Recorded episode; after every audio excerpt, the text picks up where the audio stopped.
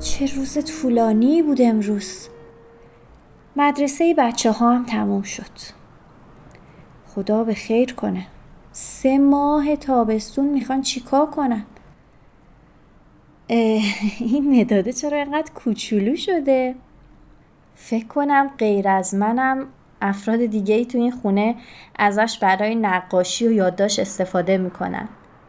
ولی خب همین که میتراشنش و مرتب اونو به جای اولش برمیگردونن جای شکرش باقیه دو روز گذشته فکرم خیلی درگیره دو روز گذشته فکرم خیلی درگیر اتفاقات مدرسه و بچه های همسایه و نگاه پرحسرتشون پشت پنجره بود. برخورد بعضی از مادرای دانش آموزان رو که در مواجهه با اتفاق توی مدرسه دیدم افرادی که به ظاهر تحصیل کرده و روشن فکر این مملکت هستند از خودم برای اینکه عضوی از این جامعه نجات پرست هستم خجالت می کشیدم. با خودم فکر کردم الان که مدرسه ها تعطیل شده شاید اگه موجبات آشنایی بچه ها با هم فراهم بشه و اونا احساس صمیمیت کنن هم نیاز به همبازی بچه های من تعمین بشه و هم امکان معاشرت و دوستی برای بچه های اون. البته این ایده در حرف ساده است ولی باید برای عملی شدنش یه فکری می کردم. بعدش به یاد دوقلوهای آپارتمان جدیده افتادم. مامان اونا هم ابراز تمایل کرده بود که اگه بتونیم قراری بذاریم تا بچه ها با هم بازی کنن. این شد که یه زنگ به مرگم مامان دوقلوها زدم و نظرش رو در مورد این ایده پرسیدم. با خوشحالی موافقتش رو اعلام کرد و قرار شد تا فردای اون روز به خونه همسایه افغانستانیمون بریم. اون روز عصر خیلی احساس مبهمی داشتم و فکر کنم این گیجی تو مدل حرف زدنم هم مشخص بود. مدام توی ذهنم دوره می کردم که اگه اون اجازه ورود به همون نداد چی؟ اگه حضورمون بیشتر اذیتش کنه چی؟ کاش ما اون رو دعوت می کردیم بیاد خونمون. آیا ما حضورمون رو به اون تحمیل کردیم؟ اگه اون با یکی از همسایه ها مشکل جدی داشته باشه و ما خودمون رو وسط این دعوا بندازیم چه عواقبی شامل حالمون میشه؟ ولی فارغ از همه اینها خاطره نگاه پر از التماس بچه ها پشت پنجره انگار من رو مجبور به پیگیری این ماجرا می کرد. دم در خونه مریم که حرف می زدیم به هم گفت نمی‌فهمم تو چرا اینقدر نگرانی؟ از خداشون باشه که با بچه های ما هم بازی بشن. حس کردم ملیتشون تو این نظر بی تأثیر نبوده. به همین خاطر از این حرفش خیلی خوشم نیومد. ولی فکر کردم از همین اول کار روی منبر نرم بهتره. جواب دادم آخه دوست ندارم رو حساب برخوردای بقیه پیشنهاد ما رو رد کنه. من مطمئنم که به بچه ها با همدیگه خیلی خوش میگذره. اینقدر به اینکه در توضیح قرارمون چی بهش بگم ذهنم درگیر بود که نفهمیدم مریم چی گفت در آپارتمان چجوری برامون باز شد. فقط به مریم نگاه کردم و اونم گفت طبقه سوم آسانسورم ندارن. جلوی در واحدشون یه پسر بامزه ایستاده بود. فکر کنم پنج سال بیشتر نداشت. با کمی تأخیر مامانش اومد.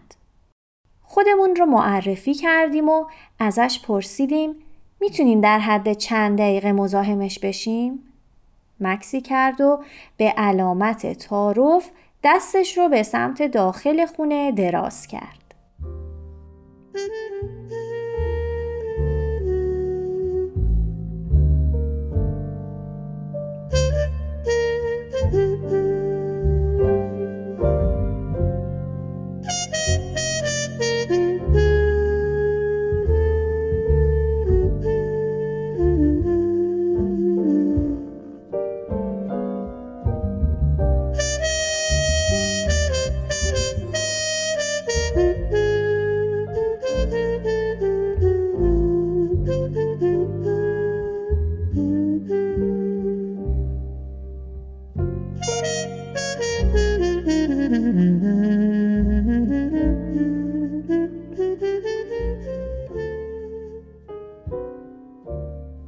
امیدوارم جانتان جور باشه.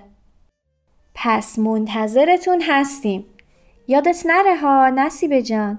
چهارشنبه ساعت پنج لای درم باز می‌ذارم. ما ته پارکینگ کنار میز پینگ پونگ منتظرتونیم. باشه باشه خوش بمانید. نصیبه در نوجوانی و بعد از حمله طالبان به محلشون به همراه مادرش و چند زن دیگه پشت وانت و شبانه به ایران اومدن. می گفت حتی وقت نکردن لوازم و مدارکشون رو بردارن. و این شروع دوره بیهویتی و بلا تکلیفیش در ایران بوده. در دوران کوتاهی که اداره امور از دست طالبان در اومده تونسته بودن با همکاری برادرش و فروش چند قطعه زمین موروسی اینجا خونه کوچیکی بخرن. تایپ و انجام کارای اداری با کامپیوتر رو یاد گرفته و در محلی که کار می‌کرده با همسرش آشنا شده. با پیگیری های مستمر خودش و کمک چند تا NGO تونسته بودن از نمایندگی یو در ایران کاغذای هویتی بگیرن برای تردد و سفر و کارای اداری. ولی با اینکه دخترش هشت سال داشت هنوز هیچ مدرسه دولتی در ایران قبولش نکرده بود. آرزو داشت دخترش دیپلم بگیره. فکر کنم خیلی وقت بود که دلش می‌خواست از تموم ایرانیا پیش یه ایرانی دیگه شکایت کنه. وقتی برامون از تبعیضهایی که در محل کار می‌شد از حقوقهای پرداخت نشدهش از تحقیرهایی که در ادارات به خاطر ملیتش بهش می‌شد و از لحظاتی که بچه هاش در پارک به بچه های ایرانی به قصد بازی کردن نزدیک می شدن ولی مادر بچه های دیگه مانع می شدن تعریف می کرد ما هم فقط شنیدیم و شرمنده شدیم و بهش حق دادیم که اینقدر از دست روزگار کفری باشه و از ترس تحقیر شدن بچه هاش جرأت نکنه که اجازه آفتابی شدن و همکلام شدن تو کوچمونو بهش بده. چهارشنبه عصر شیش تا وروجک و ما ستا خانوم توی پارکینگمون جمع شدیم. بچه های اون اول از اینکه پیش بیان و با بچه های ما بازی کنن اجتناب می‌کردن. تذکرای همیشگی مامانشون اونها رو کمی نگران و محتاط کرده بود.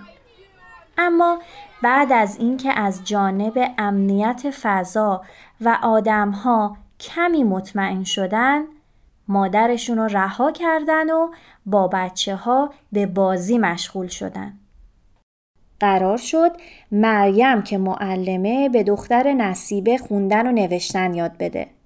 من کار با خمیر سرامیک باهاشون انجام بدم و نصیبه هم دوخت سنتی هزاره روی مخمل رو به همون آموزش بده. یک روز در هفته شش تا هشت عصر. بعدم یه اسرونه ساده خوردیم و بچه ها کلی با هم بازی کردن.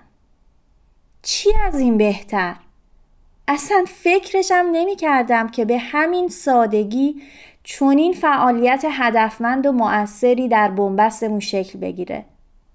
بعضی وقتا اقدامات مؤثر خیلی ساده تر از اون چه هستن که از دور به نظر میان. فقط کافی دقدقش رو داشته باشی چشاتو باز کنی و نیازها و پتانسیل دورتو با هم جفت و جور کنی.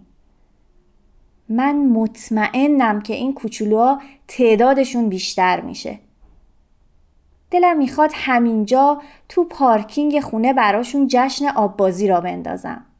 از دستسازه های سفالی و سرامیکیشون یه نمایشگاه محلی برگزار می‌کنم. درسته ممکنه ما مادرای محل زندگی های متفاوتی داشته باشیم. اما پر کردن تایم تابستون بچه ها دقدقه مشترک هممونه.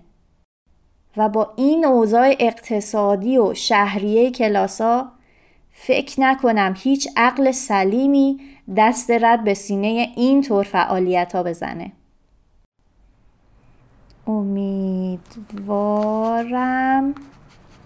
که این فعالیت تا آخر تابستون دووم بیاره